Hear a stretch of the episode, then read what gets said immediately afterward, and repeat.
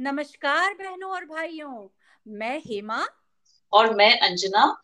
फिर एक बार आप सबके साथ चले चलेंगे नर्मदा के किनारे किनारे। अच्छा अंजना आगे बढ़ने के पहले अपना वादा याद है ना? नर्मदा अष्टक वाला?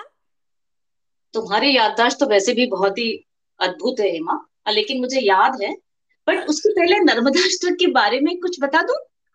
ज़रूर। तो ये नर्मदा अष्टक जैसी सुंदर रचना आदि शंकराचार्य जी ने लिखी थी। आदि शंकराचार्य जी माना जाता है कि काफ़ी लंबे समय तक नर्मदा के किनारे ओंकारेश्वर में रहे थे। अच्छा।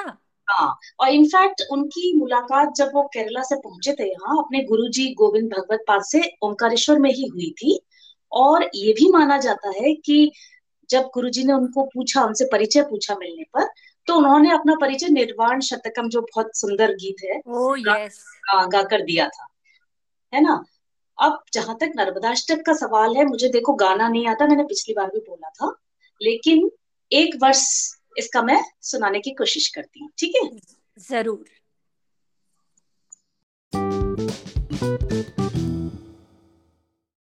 सविन्दुसिन्धुसुस्खलत्तरङ्गभङ्गरञ्जितं द्विषस्तु पापजातजातकारिवारिसंयुतं कृतान्तदूतकालभूतभीतिहारिवर्मदे त्वदीयपादपङ्कजं नमामि देवि नर्मदे। त्वदीयपादपङ्कजं नमामि देवि नर्मदे।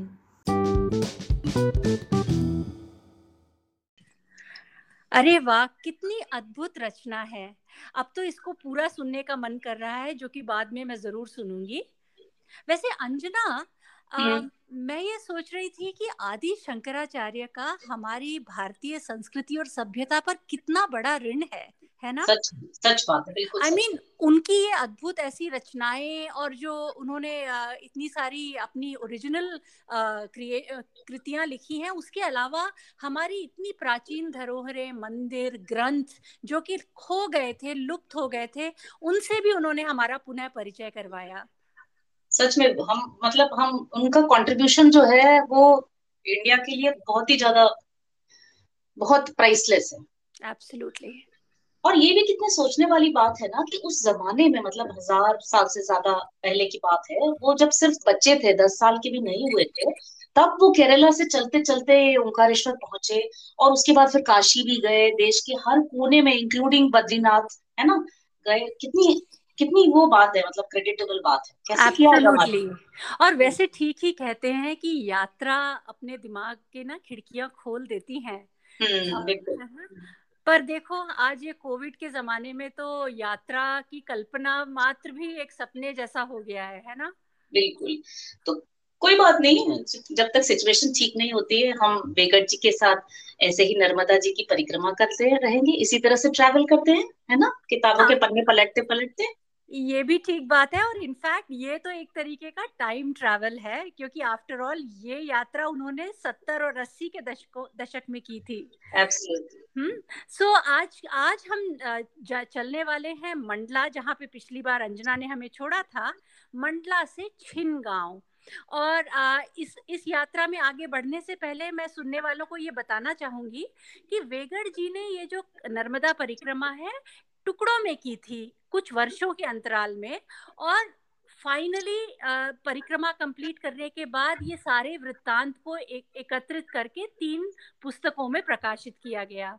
सो so, आज की जो यात्रा है इनफैक्ट पिछली यात्रा से ठीक एक साल बाद की है। चले? चलो आगे बढ़ेंगे।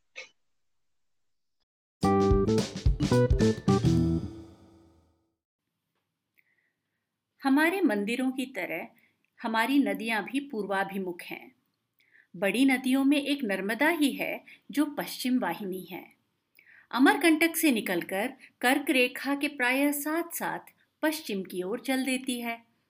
ज्यो ज्यो आगे बढ़ती है, मानो पानी के भार से नीचे की ओर झुकती जाती है। फिर भी मोटे तौर पर वह सीधे पश्चिम की ओर बहती है। किंतु इसमें एक अपवाद है अमरकंटक से चलने के बाद डिंडोरी से सीधे जबलपुर आने के बजाय वह दक्षिण की ओर एक बड़ा लपेटा लगाती है। इसी अर्धचंद्राकार के मध्य में है मंडला। मंडला मानो नर्मदा के कान कुंडल में बसा है। नर्मदा यदि ऐसा ही लपेटा मालवा में लगाती तो इंदौर और गुजरात में लगाती तो बड़ौदा नर्मदा किनारे होते। इंदौर और बड़ौदा जिस सौगात से वंचित रह गए, मंडला उसे सहज ही पा गया। हमारी पिछली यात्रा जबलपुर से मंडला तक की थी। इस बार मंडला से अमरकंटक तक की है। पिछली बार हम चार थे, अब दो हैं, यादवेंद्र और मैं। यात्रा पहले से दुगनी लंबी है और साथ ही आधे ही रह गए हैं। 10 अक्टूबर 1978 भोर वेला में मंडला से निकल पड़े। रात एक गाँव में बिताई, दूसरे दिन दोपहर को कछारी पहुँचे। नर्मदा की ऊँची कगार पर कृषक पति पत्नी बैठे थे। हम उनकी ओर बढ़े तो स्त्री ने हाँक लगाई, जूते उतार कर चलो महाराज। हमने चप्पलें उतार ली, उनके पास जाकर बैठे। हमारी यात्रा के बारे में जानकर खुश हुए। दोनों ने कहा आज यहीं रुक जाइए। मैंने कहा, दिवाली तक अमरकंटक पहुँचना है। जितना आगे बढ़ जाएँ, उतना ही अच्छा। पति ने कहा, तब आप बकछेरा में रुकिए। वहाँ मेरा साड़ू भाई रहता है, नाम है मनसुख। उसी के यहाँ ठहरिए। आज दशहरा है। दशहरे का जुलूस देखने मेरी स्त्री मंडला जा रही है। उसी के साथ जाइए। आधी दूर तक आप दोनों का रास्ता एक है, आगे का रास्ता वो बता देगी।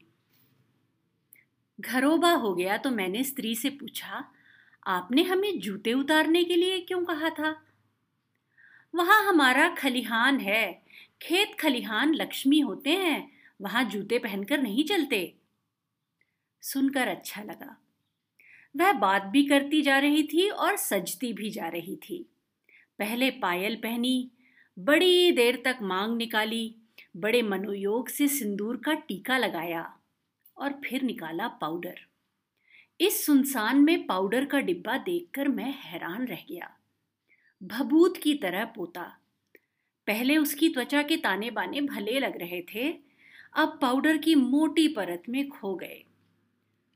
सौंदर्य की उपासना हमें कई बार असुंदरता की देहरी पर ला देती है। बकछेरा में मनसुख को उसके साड़ू भाई का राम राम कहा तो वह चकित रह गया। सारी बात बताई तो उसने खुशी से अपने यहाँ ठहरा लिया। रात को सोए तो सिरहाने के पास मुर्गियों का डेरा था।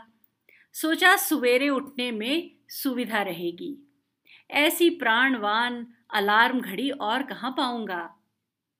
यहाँ से मोहगांव, यहाँ सामने से बुढ़नेर नर्मदा में आ मिली है। किनारे पर एक बाबा थे, मैंने उनसे पूछा, जब यहाँ इतनी ठंड पड़ रही है तो अमरकंटक में पता नहीं कितनी ठंड होगी? उन्होंने कहा, अमरकंटक तो बद्रीनाथ का टुकड़ा है। नर्मदा के किनारे किनारे आगे बढ़े, कई जगह तो खाड़े की धार पर चलने जैसा था।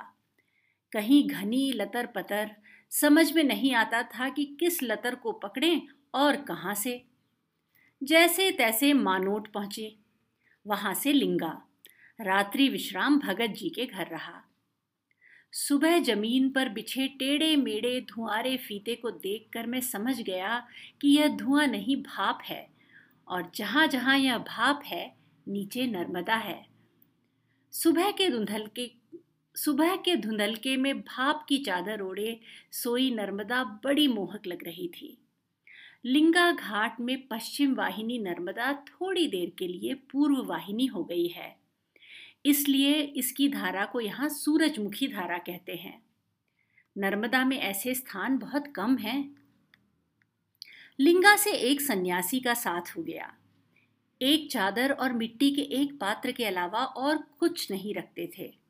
रास्ते में बातें होने लगी तो कहने लगे अच्छा यह बताइए, स्वाद किसमें है? जीभ में या गुलाब जामुन में? मेरे अनुरोध पर जवाब भी उन्होंने ही दे दिया। यदि गुलाब जामुन में स्वाद है तो वह तश्तरी में रखे रखे ही स्वाद देगा। और यदि जीप में स्वाद है तो फिर गुलाब जामुन खाने की क्या ज़रूरत? दरअसल, स्वाद न केवल जीप में है और न केवल गुलाब जामुन में। दोनों के योग में है। इसी प्रकार जीवन को केवल आत्मा या केवल शरीर मानना गलत है। सार्थकता दोनों के मिलन में है। क्या बढ़िया बात कही। आगे बढ़े तो कई स्त्री पुरुष मिले। पूछा कहाँ जा रहे हो? नर्सरी पौधा लगाने। तो नर्सरी जैसा अंग्रेज़ी शब्द इस बियाबान तक पहुँच गया था। विदेशी भाषा के जो शब्द हमारी ज़ुबान पर आसानी से चढ़ जाएँ, उन्हें हमें खुशी से अपना लेना चाहिए। हर भाषा में कुछ शब्द अश्वमेध यज्ञ के घोड़े की तरह होते हैं। सीमाओं को वे नहीं मानते, उन्हें रोकना आसान नहीं। महात्मा, सत्याग्रह, योग आदि हमारे शब्द भी विदेशों में धड़ल्ले से चल रहे हैं। आगे का गाँव कौआ डोंगरी। मोर से मयूर भंज तो सुना था, कौए के नाम से कौआ डोंगरी आज सुना। दुपटा संगम में दो किशोरियाँ स्नान कर रही थीं। बिल्कुल वन देवियाँ लग रही थीं। आगे संगम के निकट ऊँची कगार पर उनके माता पिता बैठे थे। मैंने पुरुष से पूछा, आगे कौन कौन से गाँव पड़ेंगे? उसने सोचते हुए कहा, चिमका टोला, पिपरिया टोला, चकदही। उसकी बात को काटते हुए उसकी स्त्री ने कहा, कुछ पता भी है कि बोले जा रहे हो? चकदही पहले आएगा, पिपरिया टोला बाद में। उसने कहा, मैं का जानू महाराज, पिपरिया टोला के बाद चिमका टोला? फिर उसकी पत्नी ने टोका, क्या बोल रहे हो? चिमका टोला पहले पड़ेगा। भोले पति ने फिर कहा, मैं क्या जानू महाराज? इतने में दोनों किशोरियाँ आ गईं। एक का नाम तो भूल गया, दूसरी का आज भी याद है। सुकरती सुकरती यानी सुकीर्ति। कैसा यशस्वी नाम? लेकिन अधिक सुनाई नहीं पड़ता। कुछ नाम सरस और मधुर होते हुए भी चल नहीं पाते। रेवा कितना प्यारा नाम है। बोलने में आसान और सुनने में मधुर, लेकिन चला नहीं। नर्मदा नाम ही ज़्यादा प्रचलित हुआ। रोज सुबह उधर सूरज निकलता, इधर हम निकलते। रास्ते में एक सन्यासी की कुटी पड़ी। वहाँ बैठे। वे नर्मदा परिक्रमा कर चुके थे। कहने लगे, परिक्रमा में तीन साल, तीन महीने और तेरह दिन लगे। उन दिनों में अन्न नहीं लेता था। कंद, मूल, फल, फूल या दूध, दही। वह भी माँगता नहीं था। अनायास मिल जाता तो ही लेता। यदि ना मिला तो? तो माँ का दूध। इस आदमी की श्रद्धा देखकर मैं चकित रह गया। इसके लिए नर्मदा का पानी पानी नहीं, माँ का दूध है। नर्मदा की खड़ी चट्टानी कगार में पगडंडी धागे की तरह पतली हो गई थी। हम रस्से पर चलने वाले नट की तरह नपे तुले कदम रखते हुए आगे बढ़ रहे थे। रास्ते में बर्तन के दो फेरी वालों का साथ हो गया। टूटे फूटे बर्तन लेते थे, बदले में गुड़ देते थे। पिपरिया टोला आते ही उन्होंने हाँक लगाई। टूटे, फूटे बर्तन, गुड़ के बल्दी गो। एक बैगा के घर हम खाना बनाने के लिए रुके। शुरू में तो उसके परिवार के लोग हमसे सहमे सहमे रहे। किंतु जो ही यादवेंद्र ने स्टव चालू किया तो पहले बच्चे आए, फिर स्त्रियाँ भी आ गईं। ऐसा चूल्हा तो उन्होंने पहले कभी नहीं देखा था। दर्शकों के विस्मय से उत्साहित होकर यादवेंद्र भी अपने पैतरे दिखाने लगा। कभी आँच को धीमी करता, कभी तेज, कभी पिन से लौ ठीक करता तो कभी पंप से तेज़ी से हवा भरता। उसके हर करतब पर भीड़ चकित रह जाती। मदारी जिस तरह बंदर को नचाता है, उसी तरह स्टोव को नचाकर यादवेंद्र ने उस बैगा परिवार का पर्याप्त मनोरंजन किया। शाम को खापा पहुँचे। फेरी वाले आगे निकल गए, सन्यासी पीछे रह गए थे। हम आश्रय की तलाश में थे कि एक लुहार ने हमें अपने यहाँ ठहरा लिया। मैंने भी सोचा, इस ठंड में लुहार के घर से बढ़कर रैन बसेरा भला और हो ही क्या सकता है। भट्टी के पास ही सोए। रात को जो भी उठता, कोयले डालकर धोकनी चला देता। सुबह आगे बढ़े। रास्ते में मैं एक जगह सुस्ताने बैठा, बैठते ही उछला। एक लाल चींटे ने डंक मारा था। गलती मेरी थी, मुझे ही देख कर बैठना था। सोचा, अब जब भी बैठूँगा, नीचे देख कर बैठूँगा। जब दो पगडंडियाँ आती तो हम असमंजस में पड़ जाते। सुनसान इलाके में किससे पूछते? डोकर घाट के निकट सामने जो पगडंडी थी, वह अस्पष्ट थी। पहाड़ पर जो जा रही थी, वो साफ़ थी। हम उसी पर चले। पहाड़ पर चढ़ते चले गए, पर कहीं कुछ भी नहीं दिखा तो संदेह हुआ कि कहीं भटक तो नहीं गए। यादवेंद्र ने कहा, आप यहाँ पेड़ के नीचे बैठिए, मैं आगे जाकर पता लगाता हूँ। बैठने से पहले नीचे अच्छी तरह देख लिया। चींटा तो क्या चींटी तक ना थी। स्केच करने में मग्न हो गया। पर कोई दस पंद्रह मिनट के बाद गंभीर स्वर सुनाई पड़ा। सोचा दूर बहती नर्मदा का स्वर होगा। लेकिन स्वर तेज होता गया तो मेरा ध्यान गया। सामने तो कुछ नहीं था, पर जू ही ऊपर देखा तो मेरे छक्के छूट गए। मेरे सिर पर मधुमक्खियों का एक झुंड मंडरा रहा था। मैं सिर पर पैर रखकर भागा। थोड़ी देर और हुई होती तो वीर गति को प्राप्त ना भी होता तो भी दुर्गति अवश्य होती। जिस पेड़ के नीचे बैठा था, उसमें मधुमक्खी का खासा बड़ा छत्ता लगा था।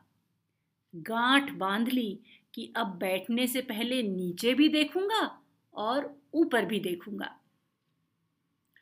वह पगडंडी जंगल को जाती थी, इसलिए वापस नीचे उतरे। कुछ दूर पर झोपड़ियाँ दिखाई दे रही थी। वहाँ से पगडंडी मिल गई। सिलगी नदी को पार करके आगे बढ़े, वहाँ नर्मदा तट के भीम काय अर्जुन वृक्षों को देखकर चकित रह गए। आगे एक बाबा जी की कुटी पड़ी। वहाँ से सन्यासी का फिर साथ हो गया। कुटरई में पटेल के घर रहने की व्यवस्था हो गई। बैठे ही थे कि आवाज़ सुनाई दी टूटे फूटे बर्तन गुड़ के बल्दी, गो। फेरी वाले भी आ पहुँचे। आज शरद पूर्णिमा थी, चंद्र के राज्याभिषेक की रात। लेकिन इस वीरान इलाके के टुइया से गाँव में किसी ने इसका उत्सव नहीं मनाया। न भजन मंडली, न गीत संगीत। मैं अकेला ही चांदनी में नहाता रहा। देर तक चाँद को निहारता रहा। मुझे वह दुर्गा प्रतिमा की तरह जान पड़ा। विधाता इसे आहिस्ता आहिस्ता करके चौदह दिनों में गढ़ता है। पंद्रहवें दिन इसमें प्राण प्रतिष्ठा करता है। फिर अमावस्या को इसे नील गगन में सिरा देता है। सर्जन विसर्जन का यह क्रम निरंतर चलता रहता है। पौ फटते ही चल पड़े। शाम होते जैतपुरी पहुँचे डूबते सूरज की मायावी किरणों से आलोकित छोटा सा गाँव। गाँव के पटेल ने सोने के लिए कमरा दिया, लेकिन सन्यासी पैरा बिछाकर बाहर सोए। हमें घर के अंदर कंबल में ठंड लग रही थी। वे बाहर खुले में एक चादर में मज़े से सो रहे थे। यहाँ से फेरी वाले वापस चले गए। सन्यासी आगे निकल गए। कन्हैया संगम में हम गुसाई जी के घर रुके। नर्मदा के किनारे किनारे चलने के आग्रह के कारण दूसरे दिन शाम को हम एक ऐसे गाँव जा पहुँचे जहाँ कोई भूला भटका ही जाता है। गाँव का नाम था छिन गाँव गिनती के घर। थक कर इतने चूर हो गए थे कि आगे जाने की हिम्मत नहीं थी और इस गाँव में आश्रय देने के लिए कोई तैयार न था। पता नहीं कैसे यहाँ के लोग हमें चोर समझ बैठे थे। मैंने बहुत चिरोरी की, लेकिन किसी ने भी हमें आश्रय नहीं दिया। आखिर एक गरीब दंपत्ति से अनुमति लेकर उनके आँगन में सामान रखा। थोड़ी देर में रात हो गई। खूब अंधेरा, अनजान जगह। इतने में दो आदमी आए। उनके मुँह से शराब की बास आ रही थी। आते ही हमसे जवाब तलब करने लगे, कौन हो? कहाँ से आए हो? क्यों आए हो? हमने समझाने की लाख कोशिश की, लेकिन व्यर्थ। जिसके आँगन में पड़े थे, उसे भी आड़े हाथों लिया। ये कौन है तुम्हारे? क्यों अपने यहाँ जगा दी? रात को अगर कोई वारदात हुई तो इसका जिम्मेदार कौन होगा? हमारा पक्ष लेते हुए घर की स्त्री ने कहा, कोई आ ही जाए तो क्या हम उसे भगा दें? फिर ये चोर नहीं हो सकते। चोर इतना बोझा लेकर नहीं चलते। चोर दिन को आकर टोह ले जाते हैं फिर रात को चोरी करने आते हैं। ये बेचारे तो शाम को आए हैं और जब से आए हैं कहीं नहीं गए। लेकिन जो नशे में हो, उसे कोई क्या समझाए? धीरे धीरे और भी लोग आ गए।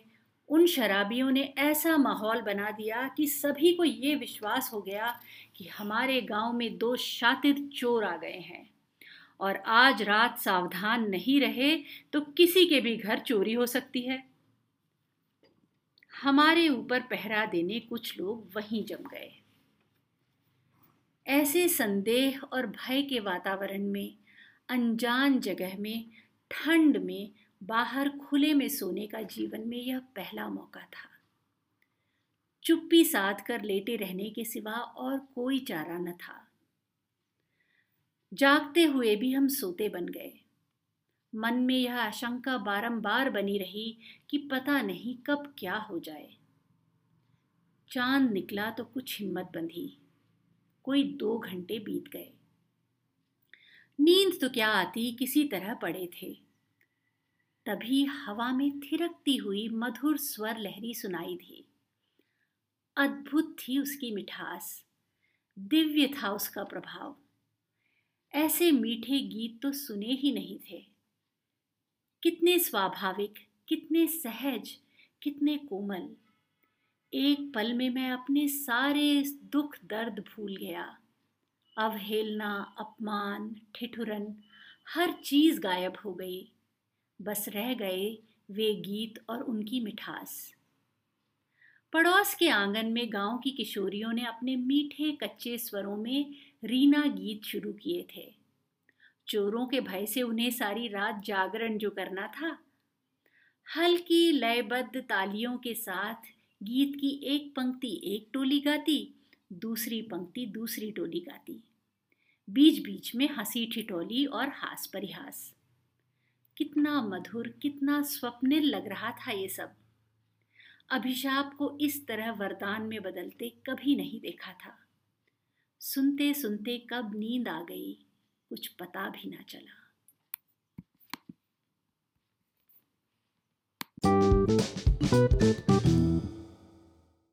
कितना सुंदर लिखा है और कितनी सारी दिल को छू लेने वाली बातें तुमने सुनाई है माँ। और कितने सारे सुंदर सुंदर सेंटेंसेस हैं बट एक सेंटेंस मुझे बहुत अच्छा लगा जैसे चंद्रमा का जो उन्होंने दुर्गा प्रतिमा का सर्जन विसर्जन से कंपैरिजन किया है ना कितना सुंदर कंपैरिजन किया विगट जी ने। सचमुच। और इनफैक्ट uh, uh, मैं जितनी बार वो सेंटेंस पढ़ती हूँ मन मन ही मन में एक वाह निकल जाती है। सच बात है बिल्कुल। और भी बहुत सारे सेंटेंसेस हैं मतलब भरा हुआ है हर पैरा में। हरला वाला धोतीला कौन भैया लाने हो? लाल लाल धोतीला मुंशी भैया लाने हो? तुझ मन के कसन लगी रे, मुझो सलई रे। तुझ मन के कसन लगी रे, तुझ मन के निको लगी रे, मुझो सलई रे। तुझ मन रे। अंजना, मुझे अचानक याद आया कि बचपन में आई थिंक इटारसी में जब मैं प्राइमरी स्कूल में थी तो मैंने एक मध्य प्रदेशी लोक नृत्य में भाग लिया था और वो गाना कुछ इसी तरह था। तुमको लगता है कि रीना गीत ऐसा ही होगा? क्या पता हो भी सकता है लेकिन कितना सुंदर गाया तुमने मज़ा आ गया सच में मज़ा आ गया। मैं भी एकदम खो गई है पुरानी यादों में। बिल्कुल। अच्छा तुमने पुरानी बातें करी ना तो वो जो एक पैरा पढ़ा था ना तुमने कि गाँव वालों के गाँव के बच्चों के साथ यादवेंद्र स्टोव को जलाने की कोशिश हाँ, कर रहा था। हाँ. तो उससे मुझे बचपन की इतनी सारी मेमोरीज वापस आ गई। बचपन में तुम्हें ये याद होगा कि स्टोव जो था वो किचन का एकदम परमानेंट फिक्सचर था और जब गैस खत्म हो जाती थी तो मुसीबत में स्टोव ही मम्मी का सहारा बनता था हमेशा। एकदम। है ना? एक्चुअली यू नो तुम तो कह रही हो गैस खत्म हो जाती थी। पा, uh, मेरे पापा की कई कई बार कुछ छोटी जगहों पर पोस्टिंग uh, थी जहाँ पर गैस की सुविधा भी नहीं होती थी। तो वहाँ पर तो किचन में खाना मम्मी uh, ये ब्रास का जो स्टोव होता था और सिगड़ी इन दोनों में ही बनाती थी। और आ, मुझे अच्छी तरह याद है कि आई मीन इतनी difficult I mean I would definitely say difficult situation में भी मेरी मम्मी इतने सारे तरह के और इतना अच्छा खाना बनाती थी कि जो आज मैं अपना इतना fancy four burner hob and cooking range इन सब में भी बिल्कुल नहीं बना पाती हूँ। सच बात कह रही हो तुम बिल्कुल एब्सोल्युटली ट्रू और मुझे ऐसा लगता है कि हमारे जो बचपन के दिन थे वो कितने फ्रूगल और सिंपल थे है ना? कम से कम चीज़ों में को जितना ज़्यादा यूज़ कर सकते थे हम करते थे लेकिन फिर भी कभी भी माँ बाप ने किसी भी चीज़ की कमी हमें महसूस नहीं होने दी। और और कैसे ही बचपन के दिन हमारे अच्छे से खाते पीते पढ़ते निकल गए पता ही नहीं चला। सच बात तो, है सच बात है। और खैर यू नो बचपन की बातें तो आगे और भी होंगी लेकिन आज के लिए शायद इतना ही काफ़ी है। आप सबसे मैं हेमा। और मैं अंजना लेते हैं विदा। Bye bye.